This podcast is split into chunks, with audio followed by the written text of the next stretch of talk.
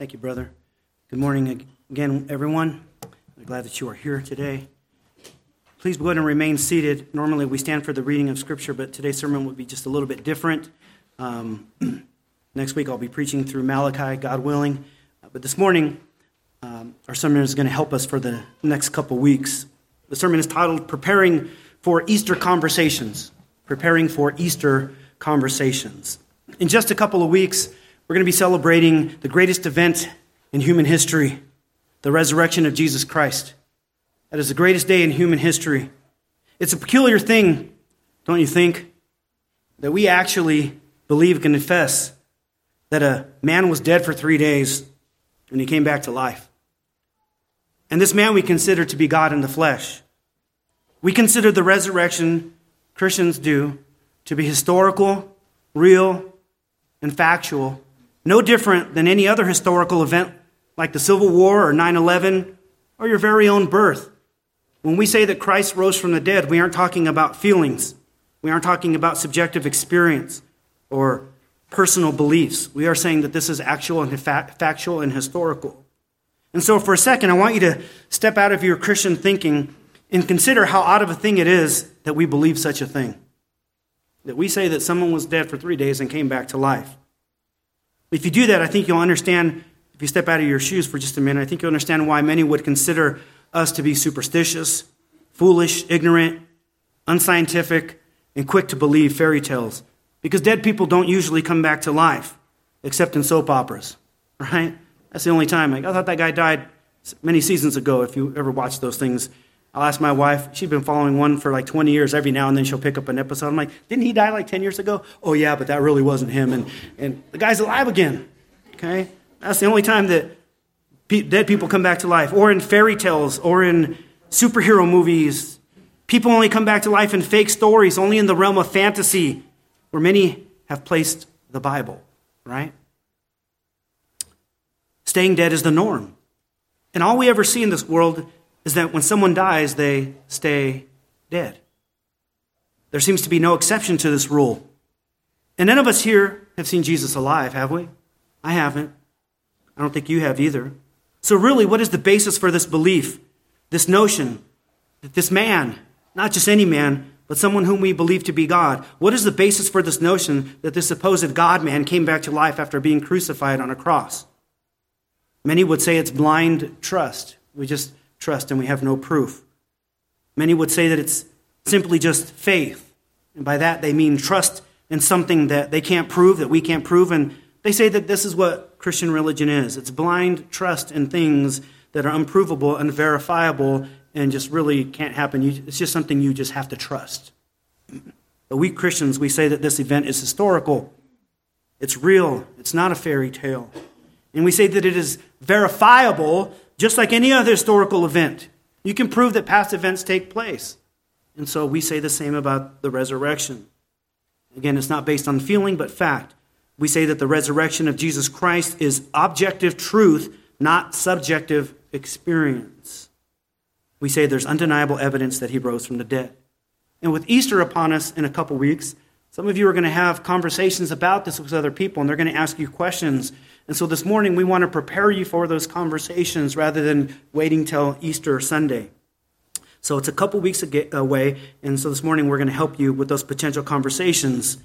Christmas and Easter, they're generally two days when many people at least give some minimal thought to Christianity. And the death and the resurrection of Christ is what we call the gospel.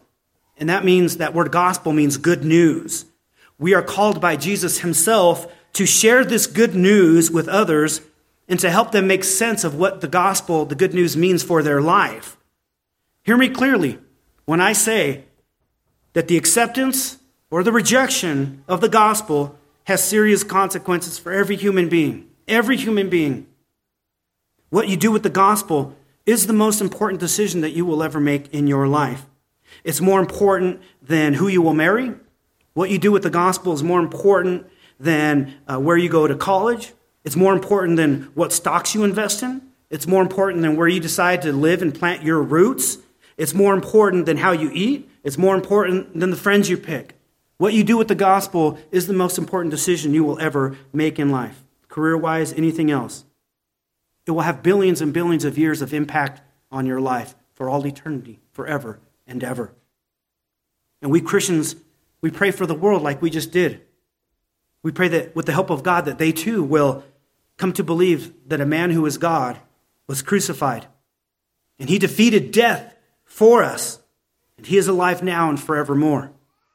This matters for us all, everyone. And today, we're going to work that out and see how it matters so that you can share the good news with other people. So, the first thing I want to do, excuse me, in helping you to be equipped in order to share this message with others is I want, you to, I want to point you to some past sermons that Pastor Steve and I have preached on previous Easter Sundays. In several of those sermons, we presented to you the historical evidence for the resurrection of Jesus Christ. We presented verifiable facts that historians agree these things are true surrounding the events of Christ's supposed resurrection. And you have Christian historians and non Christian historians agreeing that certain facts are verifiable and provable, and we know for certain these things happened concerning what Christians say is the resurrection of Jesus Christ. And when you consider these many evidences, you have to, like a good juror in a courtroom, you have to make a decision when presented with all the evidence. Did the resurrection happen or not? And I think if you're open to honesty with yourself and the evidence, that you'll look at it and you'll say, there's no other explanation for the evidence than when you put it all together, you have to conclude that Jesus Christ rose from the dead. And in those sermons that I'll point you to, you're going to hear alternate theories to the resurrection. What other people who aren't Christians say, well, maybe this is what people think the resurrection is. And they'll give this theory. And those theories are going to get dismantled because they don't really hold any water. They don't hold any factual basis. There's no proof that those alternate theories could be actual. And so you're going to hear that in those sermons.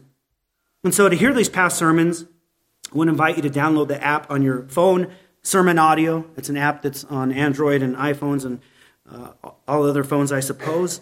Um, or you can go to the website, sermonaudio.com. You can navigate around by our church name, Sovereign Way Christian Church. You can type in my name, Joshua Ritchie, um, or Pastor Steve Feinstein, and you just look for Easter last year. Okay, they're arranged by topic sometimes. Just navigate around. If you can't find them, come see me, and I'll point you to them so that you can hear factual evidences for the resurrection of Christ.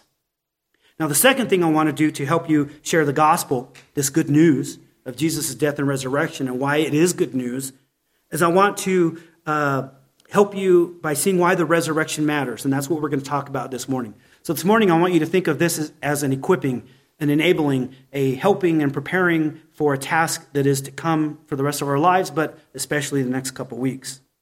Now, you guys know I'm, I'm not a mechanic. Um, can't, can't fix a lot of things, okay? I usually have to call upon people to help fix things, but on occasion, I've put together some electronic devices some games before. Um, many of these things have instructions on how to assemble them, of which I have little use for initially, until I realize something isn't working and I can't close something or it's not turning on or off. It's just it's a little left wobbly. Something's wrong with the way I put something together. And so I go to the instructions. That's always the case. You can ask Carlos Pamplona, who's a member of our church. Last week, he helped me put together a ping pong table in the room next door, and there were a couple times I had to unbolt things and unscrew them because I didn't read the instructions carefully. That's just how I do it, all right? Uh, it helps me to remember how to do them right the next time. Sometimes the things that I assemble have something called a linchpin, okay? A linchpin might come in several forms, but the idea is basically the same in all of them a linchpin, all right? You put everything together, and this final piece is inserted and it holds that last piece together so that everything else doesn't unravel and come apart. In a, in a car, you might think uh, like a wheel. You might think of an axle. An axle is the rod that runs through the wheel, and it runs through all the way and sticks out the other end. This axle oftentimes has a hole drilled right through it. Okay, so the axle goes through the wheel. There's a hole in the axle, and you slide the linchpin through the hole so that if you try to pull the axle out, the linchpin stops it from coming out and the two stay together. Does that make sense? You're not mechanics either, I can tell, okay? All right, we're all in the same boat. So let's end the sermon, okay? So, linchpins, they're important, okay? Again, they hold everything together. Church, the resurrection of Jesus Christ, it is the linchpin of Christianity.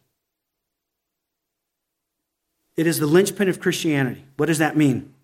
It means if you pull it out, the entire system of beliefs crumbles, it falls apart. That's how important the resurrection of Christ is. There is no good news without the resurrection. There's no reason to adhere to anything in the Bible and what it says if the resurrection didn't happen. There's no reason to sing songs like we just sang if the resurrection didn't happen. Jesus' life was a waste of time on this earth if the resurrection didn't happen. He's not worthy of our worship if the resurrection didn't happen. He's not worth talking about if he is still dead and his bones lie in a grave somewhere. So if he's dead right now and did not rise from the uh, grave, we should stop meeting. We should call this quits and get out of here and sell this building and stop giving to help people know about Jesus Christ. Everything falls apart if the resurrection didn't happen. Even one of the authors of Scripture, the Apostle Paul, he said that the preaching of Scriptures was pointless if Christ is not raised from the grave and he is dead like everyone else. It's pointless. But if it did happen, then everything we're told of in Scripture matters. And it's more important than we can ever imagine. And it matters for everyone.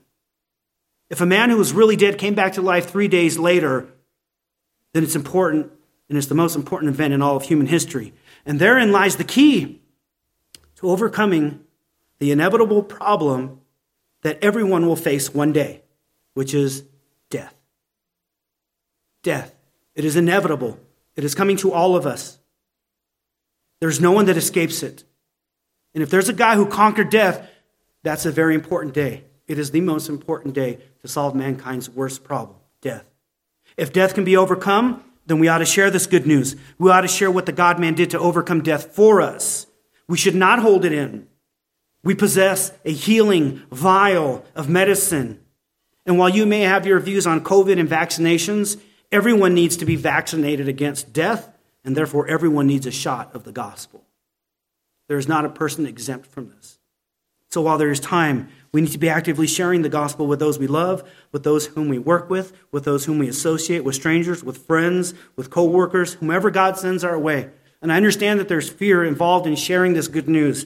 There's ridicule that comes along with it. There's rejection. There's skepticism. There's questions that you might not necessarily know how to answer. I get that. I do. I've been there. I understand that.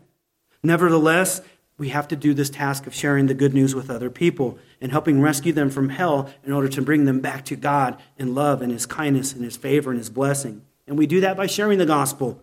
And we're not alone in this task, for God says, Jesus Himself says He is with us as we do this. And so the message is supported by God's power. The message is not one that we have to invent because God has already given it to us. And some of us know this message, and some of us might not be sure how to share it. And so today we're going to help you with that.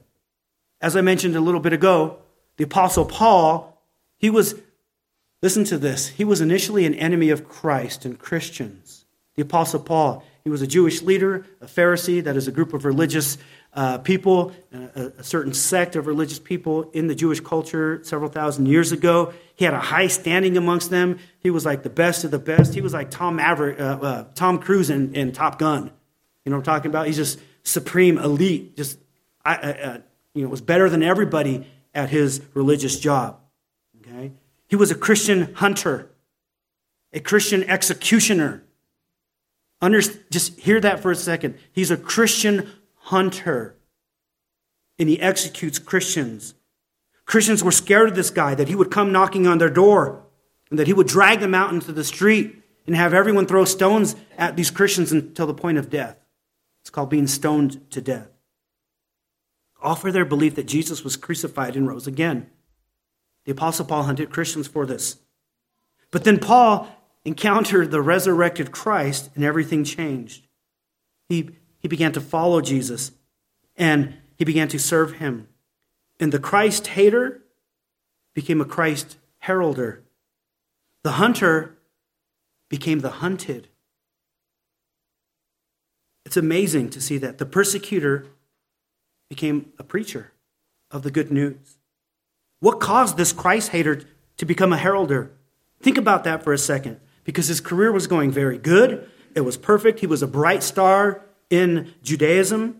And something caused him to become a Christian and to forsake everything in order to love and to follow Jesus. And then Paul who used to persecute Christians became the one who was getting attacked, just like the rest of the Christians. Why would someone do this? Why would someone leave behind everything that they had going for them and forsake it all and consider it as dung, he says, refuse, feces, trash? Why would he say everything that I used to live for is garbage compared to knowing Jesus Christ? Why would he do that if Jesus was dead? What benefit does he have from faking the story in order to love and to follow Jesus if he didn't really see Christ alive? unless he did see Christ alive. And again, this is one of the evidences that you'll see in these sermons, just to tease you just a little bit. All historians will say Paul was a hater of Christians and then he became a Christian. What would cause him to do that? That's evidence for the resurrection of Christ. Not the only, one of the many. And you have to make a decision when you consider all these evidences. Okay? But when it comes to sharing the gospel, the resurrection is something that we must include. One of the things I've noticed is that when training Christians to share the gospel, I will ask them first, please share the gospel with me. And they will talk about how God made us, how we sinned against God, how judgment came in, how Christ came to die for our sins on the cross. And that's all part of the good news story that needs to be told. But a lot of times Christians will forget to talk about the resurrection. And you don't have good news unless you have the resurrection. It's what completes the good news. Without it, there is no good news. Okay? So it's very important that you never forget to share the resurrection and why it matters for us. So we're going to talk about that this morning. But as usual, before I can talk about good news, we've got to talk about bad news first. Okay? So the first part hurts just a little bit. It hurts me. It's going to hurt you and sting a little. On the inside, you might feel a little defensive. But you have to be told some things that are not good in order to appreciate the good news. So bear, bear with me and understand that this is part of what you have to share in order to help people receive Christ. Okay? So let's talk a little bit about the bad news. Let's rehearse the story of Scripture.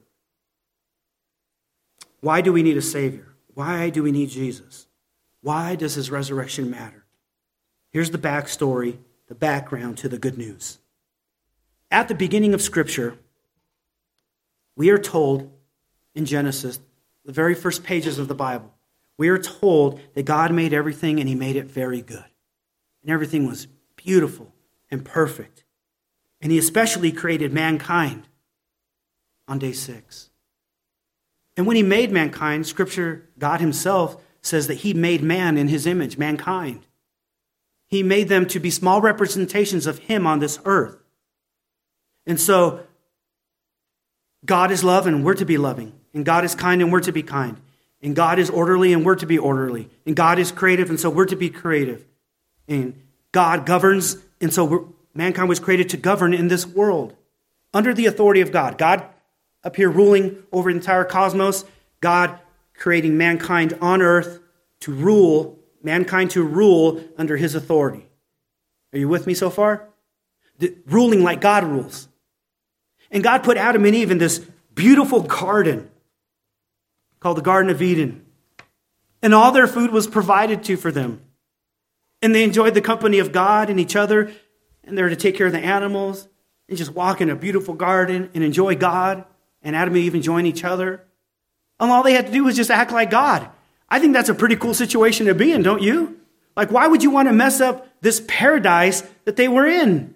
Why would you want to bring anything ugly into it? God says, just love me and obey me and be like me, and everything will be fine and you'll live forever. And in the mystery of mysteries, something tragic happened. And they disobeyed God.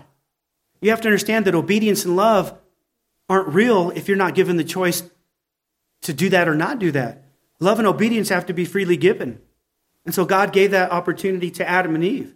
You can love and obey me, but there's, there's one tree that I don't want you to eat of. It's called the tree of the knowledge of good and evil. And in the day that you eat of that tree of the knowledge of good and evil, you will die. Punishment will come upon you. You can freely love me, and you have the opportunity to not love me if, if you don't want to, but that's your decision. If you love and obey me, you'll live forever. If not, death and judgment will come your way. So that's where the story of Scripture starts. And through temptation of Satan, Adam and Eve ate of the tree that they weren't supposed to eat they basically told God, bug off. We don't want to do what you tell us to do. Really? Everything's perfect? It's gorgeous. Why are you going to screw that up? But they believed the lie of Satan and they ate of the fruit of the tree of the knowledge of good and evil. Now, I don't think there's anything necessarily mystical or special about that tree. Like as soon as they ate it, oh, now I know what murder is. And now I know what embezzlement is. And I have all this knowledge of evil. I think in that choosing, when they ate, they now knew this is what it means to not listen to God. And now I, I, I really, on a different level, can contrast goodness with badness, holiness with unholiness, righteousness with unrighteousness. I now have knowledge of what it means to disrespect my Maker and tell him to stop ruling over me. I want to rule my own life. That's what Adam and Eve did. Now, I don't know if you can see that the best and be, the, the biggest and the best and the most awesome of all beings created us, and we said, Forget you, God. Adam and Eve said, Forget you.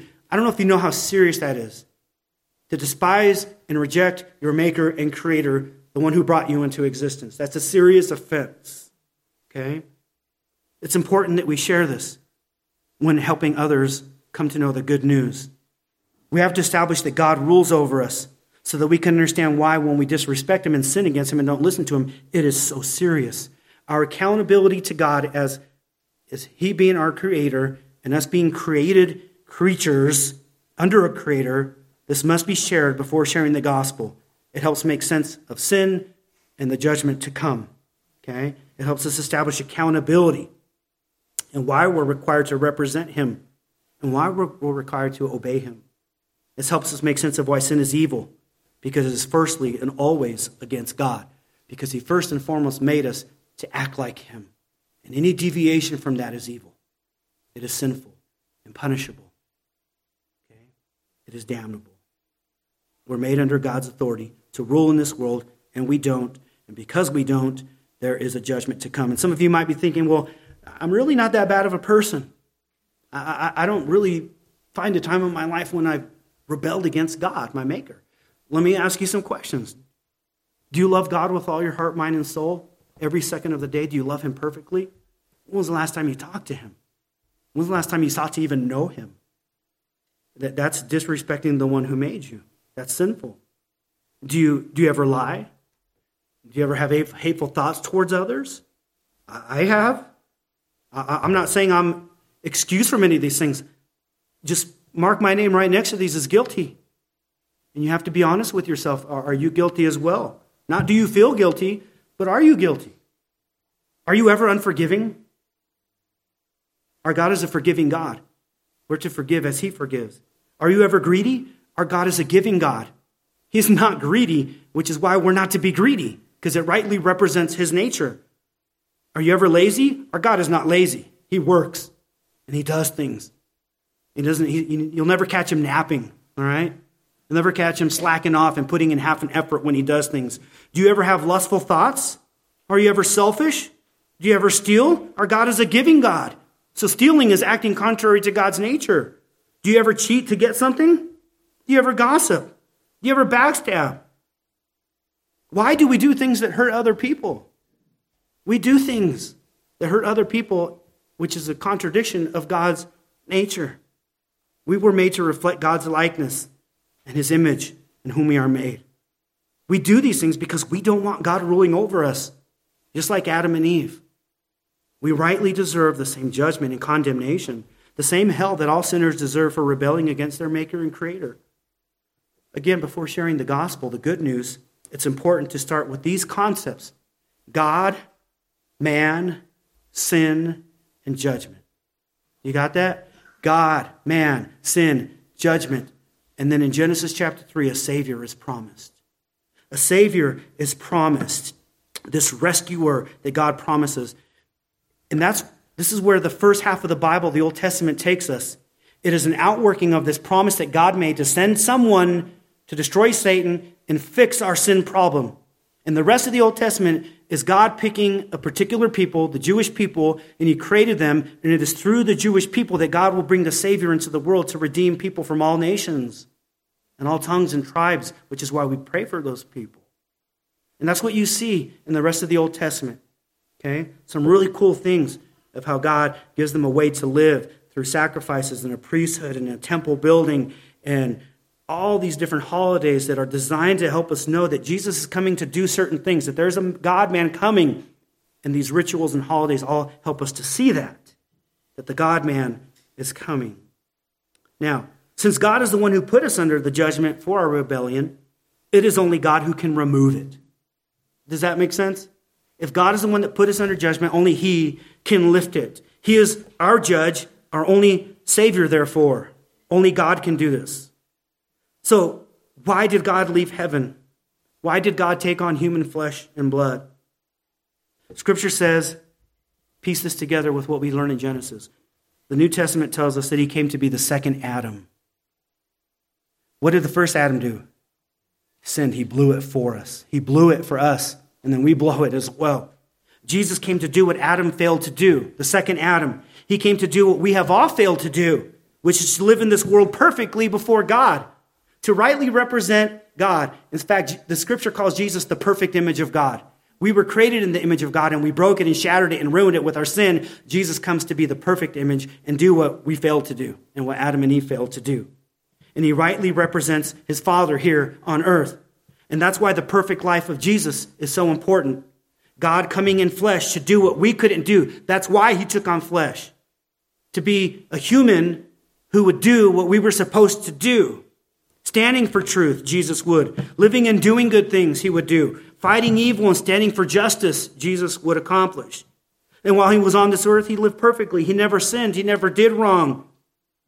Even when tempted, Satan, him, the second Adam, because the first Adam, Eve was tempted. So the second Adam was tempted, but Jesus didn't give in to his temptations, did he? We know that story. He resisted and he continued to be good and godly and just and righteous and perfect and holy and sinless without fault. It's important to know that Jesus, God the Son, was perfect and without sin whatsoever. That's part of the good news. He came not to be a rebel, but obedient under the law of God the Father, doing everything that God the Father required of us. Jesus' perfect perfection is part of the plan of how God rescues rebellious sinners like you and me. His perfection matters. Okay? His coming in flesh matters. So, real quick, God creation, right? Man, sin, judgment. Then we have in the New Testament the incarnation. That's Jesus taking on flesh. Incarnation and then perfection. Him living a perfect life. Okay? We see this in Scripture. Jesus lived perfectly in this world, yet he has some enemies. He has some enemies. God always has enemies. And these enemies couldn't stand Jesus. They refused to believe who he was, that, he was the God man. They refused to believe the claims that he made about himself. And Jesus actually said these things that he was God, that he existed before all creation. He, he's crazy or he's a liar and definitely not a good person to say, I've existed before everybody, I'm God. That's a bad thing to say if you aren't God. Do you get that? So you got to make a decision of what you're going to do with Jesus. He can't just be a good moral teacher because good moral teachers don't claim to be God. That's evil. Okay? So what do you do with that? Either he is or he isn't.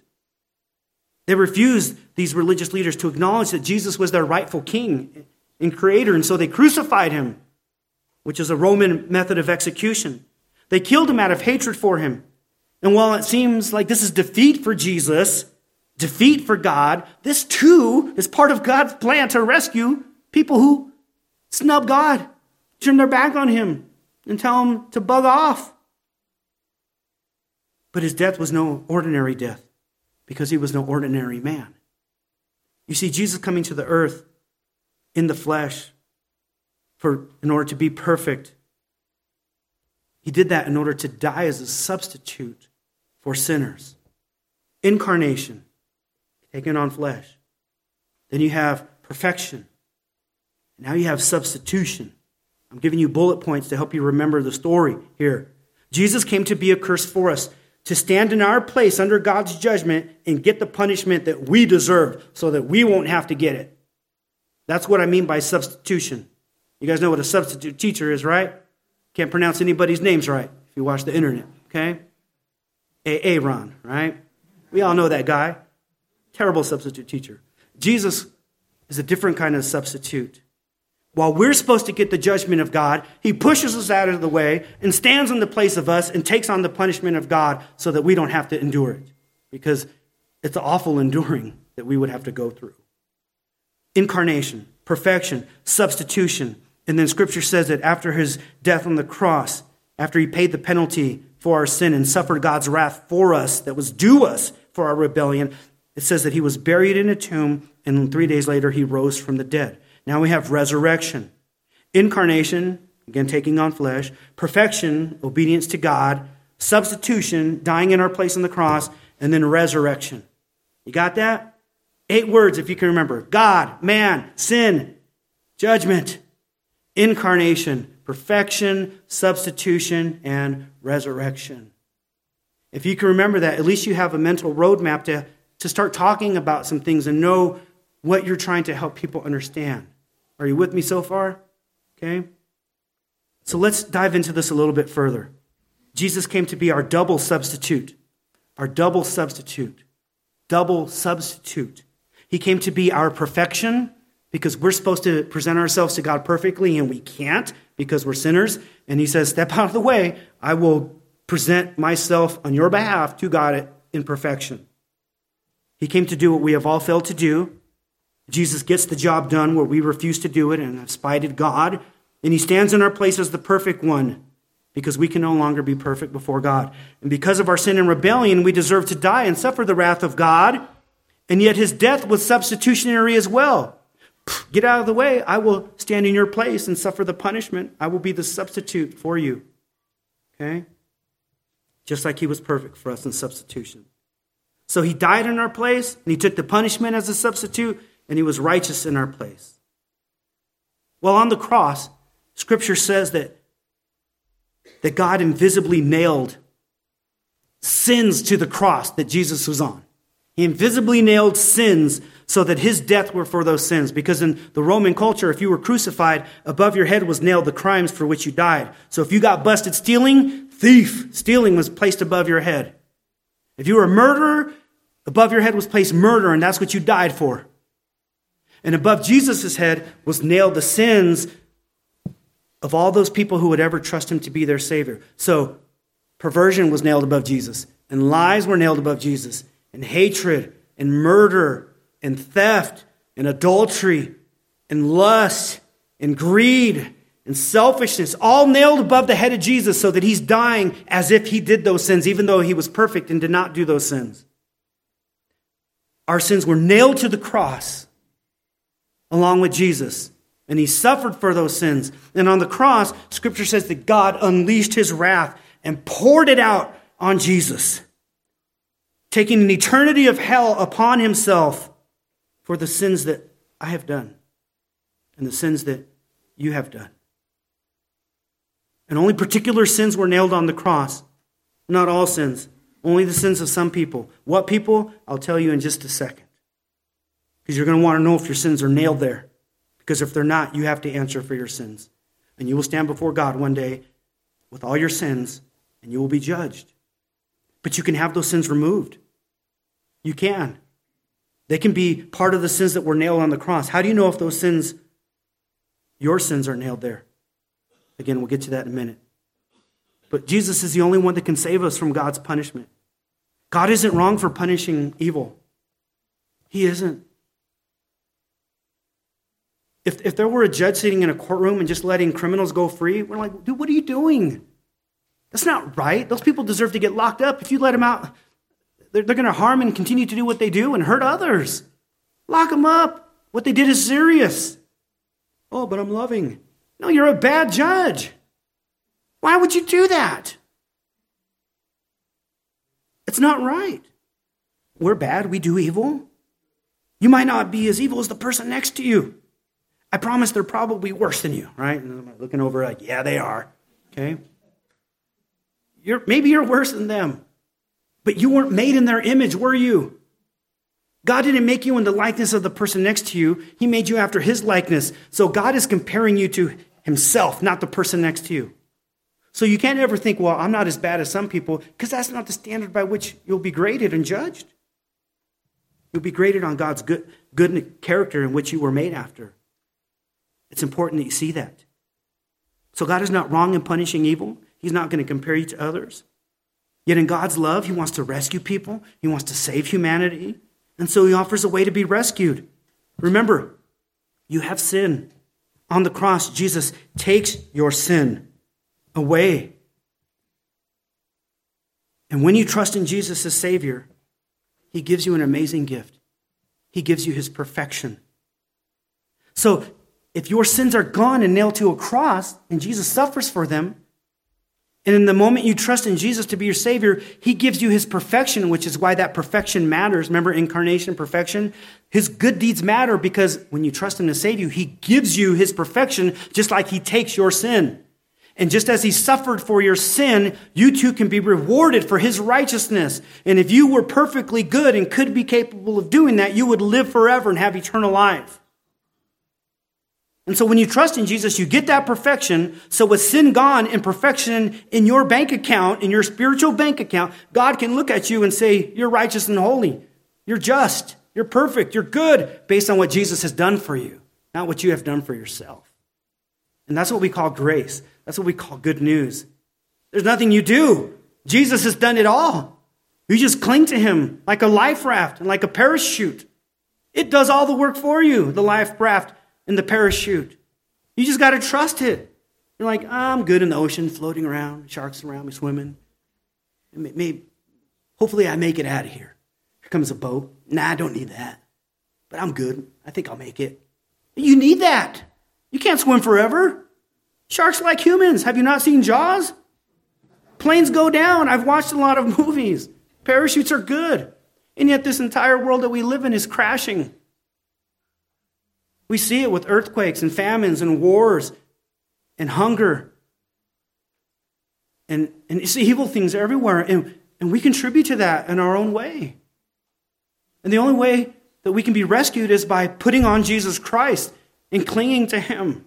Okay? This is the good news, the good news. But it's not good news without the resurrection because a dead God can't save anybody. Okay? So quickly, I want to move through a few reasons of why the resurrection matters. Number one, if Christ is not raised, then we are still in our sins. If Christ is not raised, if he's not resurrected, we're still in our sins. 1 Corinthians 15, 17 says this If Christ has not been raised, your faith, your trust in him is futile, and you are still in your sins. The Apostle Paul makes it clear, and in no uncertain terms, he tells us why the resurrection matters. Let me make this very personal for you, okay? Let's make this about you and you only. So for a moment, stop thinking about everybody else, just you and God right now. If Christ is not raised from the dead, then you still have sin to answer for. Okay? In other words, Paul is basically saying that it's a bad thing if Christ is not raised and his bones are in a grave because we still have a problem to deal with before God, the sin issue. We know what it is that we've rebelled against God, that we've sinned against him. If Christ isn't raised, we still have sin in our account, and we got to stand before God as a just judge who does not let evil go unpunished. God said that the consequence of death is both physical and spiritual. And so if we think that disobeying God is a small matter, we just got to look to the punishment. And we see that it's horrific in Scripture. It's an eternity separated from Him in hell. When we sin and violate God's perfect law, we are sinning against an eternal God. And so sinning against God is a huge deal. It's treason against the one who made you. Our lies are offensive. We've gone through that. Our stealing and greed is offensive Our infidelity in marriage, all that is offensive. And if Christ is not raised, then we still have these sins to contend for, for offending our Creator. But if Christ is raised, that means that we have the possibility of having our sin no longer in our account. That God has provided a way for us to be fixed and for justice to be served and for forgiveness to be ours and for judgment to be diverted away from us. And this is where the death and the resurrection of Christ comes in. That is Paul's point in what we just read. That if Christ is not raised, we're still in our sins. We still have sin to deal with. But if Christ is raised, then we don't have to have sin remain in our account. Okay? Our sin can be dealt with. God doesn't have to remain angry with us. Instead, we can live without the threat of punishment in His love, without the threat of judgment in His kindness, Instead of being treated as sinners, we can be treated as righteous. Instead of being treated as unjust, we can be considered as just. And the resurrection is part of what makes that possible. The resurrection is the proof that we can be made into good, holy, just, righteous people. You may be asking, how does the resurrection solve my problem of sin? Let's look at that. Okay. Secondly, number one, again, if Christ is not raised, we're still in our sins. Number two, if Christ is resurrected, you can be justified. You can be justified if Christ is resurrected. I'm going to explain what that means. We already know that Jesus was perfect. We've talked about that. Therefore, he did not deserve to die. But because of his love for sinners who need rescue, he did die in their place. the reality is, if Jesus' bones still lie in a grave, it means this. If Jesus is still dead and his bones are in a grave, it means that he, he was a sinner too. That he, he was not perfect, that he was a sinner too, just like us. Only sinners deserve to die in condemnation. Jesus was raised to life to prove that he was sinless and only was righteous and good and that he did not deserve condemnation. Jesus was raised to life for this very reason. It's important for us to get that. Him staying dead means he's a sinner, and a sinner can't save sinners from God's judgment and God's wrath. Trusting him to save you from sin and sin's consequence is pointless if he was a sinner. That's why Paul says that. Your faith is futile if Christ is not raised. It's pointless. Only someone who is perfectly righteous can save sinners. Listen to this verse. It is a mouthful, but I'm going to break it down. In Romans 4, verses 24 through 25, it says, it says this. Just hang on to this, okay? Righteousness, meaning perfection, perfect deeds, will be counted to us, given to us, granted to us put in our bank account, our spiritual bank account, will be counted to us. Who's the us? Those who believe in him who raised from the dead Jesus our Lord. If you believe that God raised, God the Father raised Jesus, the Son of God, God the Son, if you believe that he raised him from the dead, you will be given as a gift righteousness. Jesus, who was delivered up on the cross for our sins, put on the cross to suffer for our sins, and raised for our justification. And that's the part I want to hone in on. Raised for our justification. I want to make sure that you understand this, okay? When you sin, let me ask, are you just or unjust? You're unjust. You need to be pronounced just. That's what justification is. How, how God declares a person just. He was raised so that you could be declared just and I could be declared just.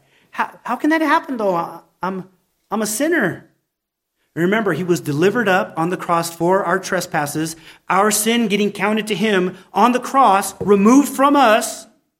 And those who believe that God raised him from the dead get the gift of righteousness. So when God looks at me, he doesn't see sin because Jesus took it away from me.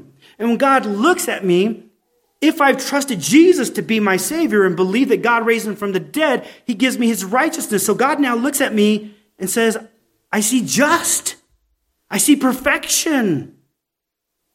That's what Scripture's saying, raised for our justification. Meaning, if Jesus is, if, if he's not raised, if he's still dead, it means he was a sinner and I can't be justified. Let me make sense of that just a little bit more. When you believe in Jesus, what does God give you? He gives you his deeds, his perfect deeds, right? That's, that, that's what happens the moment you trust Jesus to save you. Your sins are gone, he gives you his perfect deeds. If Jesus is dead, it means he's a sinner, if he's, if he's still dead. So if you trust in Jesus who's still dead and is a sinner, what deeds are you going to get? You're going to get sinful deeds, right? You aren't justified because you just are one sinner for another trading deeds. He died for your sin. Well, now you got his sinful deeds, and now you got to die for those. You're still in sin. You're not justified. You can't be pronounced just, which is why Jesus had to come in the flesh, incarnation. His perfection matters. His substitution on the cross matters, dying for our sins, and his resurrection matters because it's the proof that you can be justified and that you're trusting the right person to save you. Does that make sense? Okay? This is the kind of conversation that's hard to have with people in just one sitting, and this is why we're equipping you to have multiple conversations. Scripture says in 1 Corinthians 15 17 that if Christ has not been raised, again, your faith is futile and you're still in your sins. But if Christ is raised, you can be justified. Third, if Christ is raised, it means we're united to him and we'll be, we will be raised to life as well. If Christ is raised, we're united to him. Okay? And we can be raised to life as well. Listen to this. In Romans 6, scripture says this If we have been united with Jesus in a death like his, just think of you being engulfed in Jesus. United. If we're united to him in a death like his, he went into a tomb and was dead, we shall certainly be united with him in a resurrection like his. Okay? What a beautiful truth. Sin brings us judgment and death, physical and spiritual. Jesus dies in our place, and he gives us his perfection when we trust him. And one of the truths of the resurrection is that if we cling to Jesus and we're united to him, that we will be raised to life as well, just like he was raised to life. And so here's what you need to understand. When you believe in Christ, at that moment you are united to him, you are in him. So much so that his death means the old you is dead. The one that hated God, that didn't listen to him, that rebelled against him, that didn't love him, that didn't care to honor him, that person is dead. And Jesus is raised to life. And if you're united in him and he's raised to life, so too you are raised to life spiritually now.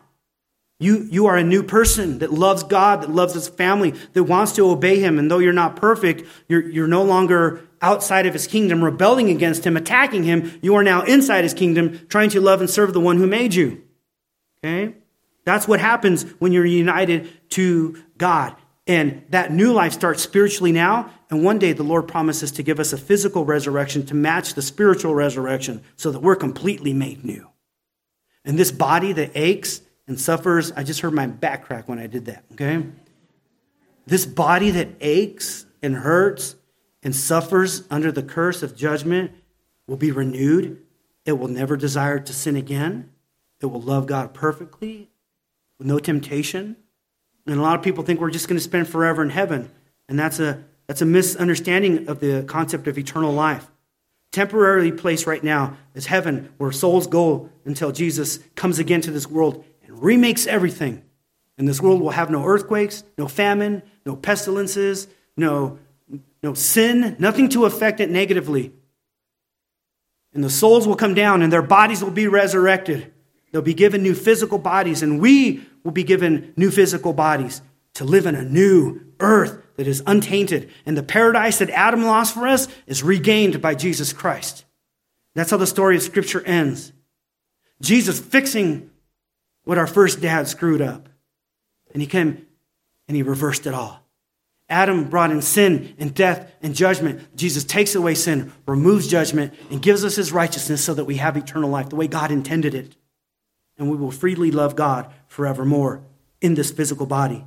You know, uh, last uh, Wednesday, I got to go visit my daughter at her college, and the jazz band was there playing, and Macy was singing, and her friend over there, Paul, was just blowing away on a trumpet, just ripping and just shredding on a trumpet. And I was like, gosh, this is such beautiful music. I love music. I love hearing live music. And uh, it just brought tears to my eye to be able to hear that kind of music, uh, jazz music in person. And when thinking about the new creation, with no hint of sin anywhere in this planet, your voice will be able to sing those perfect notes to God. And you will hear the most beautiful choir, the most beautiful music ever being sung to God because we are in perfect bodies. You'll be like, my, my tone deafness is gone. And, and some of us will be like, yes, praise God, right? And your ears will be able to withstand the loudest shouts that you have ever heard sung to God. I can't wait for that. To hear pure and perfect praise offered to God for what Jesus has done for us. What a beautiful thing. This perfect state is the destiny of God's people who trust Jesus to rescue them. And while the resurrection destiny is somewhere in the future, we're experiencing resurrection life now. And that we are now walking with God on, on that path. It's a little windy sometimes, a little crooked. We trip and fall, but we're still on the path to where God has us going, which is a state of perfection, a state of harmony, a state of perfect rule in this world. Fourthly, we see this. If Christ is resurrected, and man, this needs to hit home. If Christ is resurrected, it means he is your judge. If Christ is resurrected, it means he is your judge. Let me recap real quick. If Christ is not raised, you're still in your sins. If Christ is raised, you can be justified. That means have your sins removed and be counted as a just, perfect, uh, and perfect person when and only when you trust in Him to save you. If Christ is raised, then you are united to Him, and that means you have a resurrection like His coming. And then, fourthly, if Christ is resurrected, He is your judge. Acts chapter 2, I'm sorry, Acts chapter 10 says this in verse 40 through 42.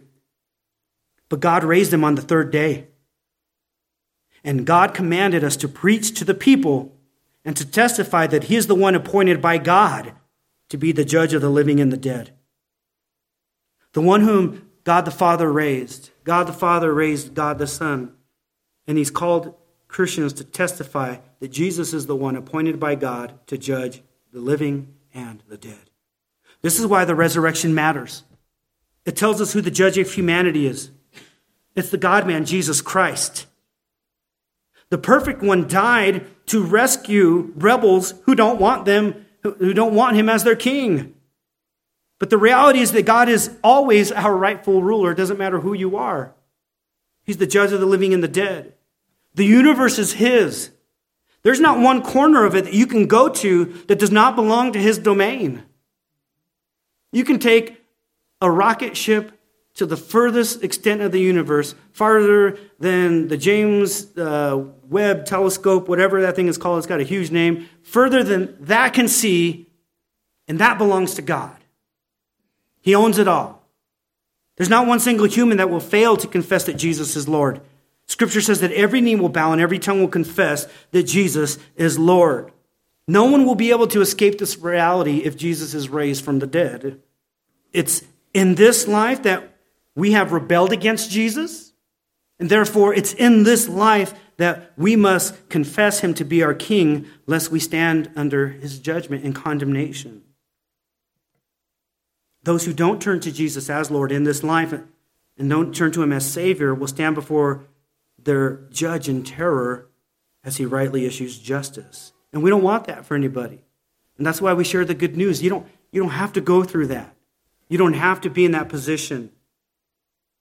You see, the Bible starts with the story of creation, and it moves to the story of Adam and Eve walking with God. Sin comes in, it ruins their union with God. Judgment is pronounced on them and all their descendants. And right away, God promises a Savior, and the rest of the story of the Old Testament takes us to Jesus Christ. And that's why Jesus is supremely worthy of your love and your devotion. Because Christ reverses that which sin ruins. He takes away judgment and he gives us life. This is why the resurrection matters for all of us. It's there so that we can live with God forever, enjoying happiness. Because God is the first and the best of all beings. And God delights to share himself with you. Heaven is not great, and the eternal creation won't be great just because it's nice and perfect. The reason it's so grand is because God is there. John Piper once famously, famously said, You don't, you don't go to the Grand Canyon to say, oh, look how gorgeous I am. You go to the Grand Canyon to stand in awe of something that is so big it makes you feel so tiny. And in your tininess, in, in I don't in the humility, you're like, wow, this is amazing to stand before something so much bigger than me. If you've ever been there, you know what I'm talking about. It's so big it doesn't even look real sometimes, the Grand Canyon. It looks like a painting. Like, this is massive. I heard it was grand, but it's grand. And when we get in the new creation, you're not going to be there with your selfie phone, like, oh, duck lips and head tilted, and look how cute I am. You won't be doing that because something bigger than the Grand Canyon will be there, and it will be God Himself. And you'll be like, that's that's what I rebelled against, this awesome thing. How could I betray you? And he, you will see him face to face for the first time in the new creation. And his beauty, it's going to be so overwhelming. That's, I think that's one of the reasons we won't be able to ever sin against him again. His majesty will just call us like, why would I ever forsake that? And you will freely love God. But you can only be in that if you trust in Jesus now. Because if you don't, when you stand before God as judge and you don't trust Jesus, your sins weren't removed. You don't have his righteousness. You have your sin to contend with, and you stand before the judge in his courtroom, and he says, You've committed crimes I cannot for you. You must be punished for that, for your sin. Yet while there is time, today is the day of salvation. So if you're not a Christian, I, I urge you with as much love and compassion and tenderness that I can muster up and say, please trust in Jesus to save you. I did many years ago when somebody shared this good news story with me. And it started with the bad news. And it did not feel good to hear that I was not a good person, that I had sinned against God. But it helped me to see why I need to be vaccinated against death. It helped me to see, like a person who has a tumor in their brain, like, oh, that's bad news. No way. I'm going to die. And the doctor says, I can operate and remove that from you and you can live. And all of a sudden, that surgery becomes great news. There's hope. And Christ is the hope of all those who are dying. And that is everyone. Therefore, I urge you to trust him so that your sin will be removed, so that you will receive his righteousness, so that you can be just. And the reason you know you can be counted just is because Jesus was perfect. How do you know he was perfect? Because he was raised from the grave.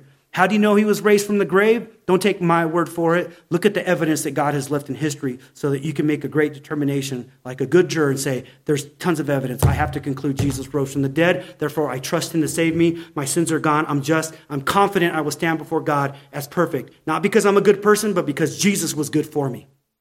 And I don't have to die because Jesus died for me. And he rose again.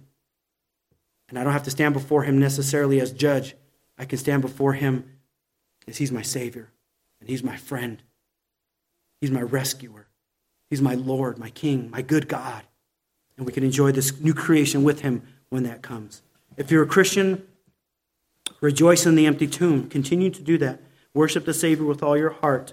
If you're a Christian, then I invite you to share that story with other people. Let's pray. Heavenly Father, we bless your name.